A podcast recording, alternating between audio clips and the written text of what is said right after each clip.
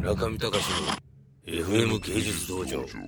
まあ、14年ぐらい前の話なんですけど、あの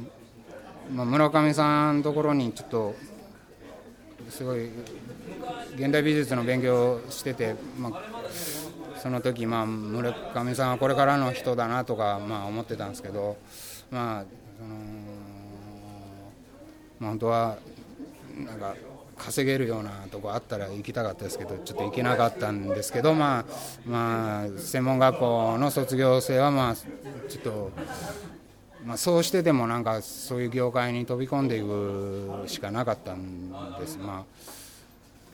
まあ、それかって感じなんですけど、まあ、それしか僕にはもう本当ないんです。まあ、僕はもう本当、たけし軍団の軍団の一人みたいにあの考えてるんですけど、ま、なんだよ、一人でできねえのかよって、アーティストはみんな思うと思うんですけど、まあ、僕が言うのもなんですけど、まあ、軍団の方々ってもうちゃんとした仕事されて、まあ、立派な方々だと思うんですけど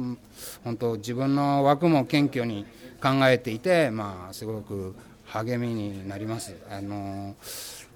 まあ、美術現代美術では、まあ、そういったことをその射程みたいなのは本当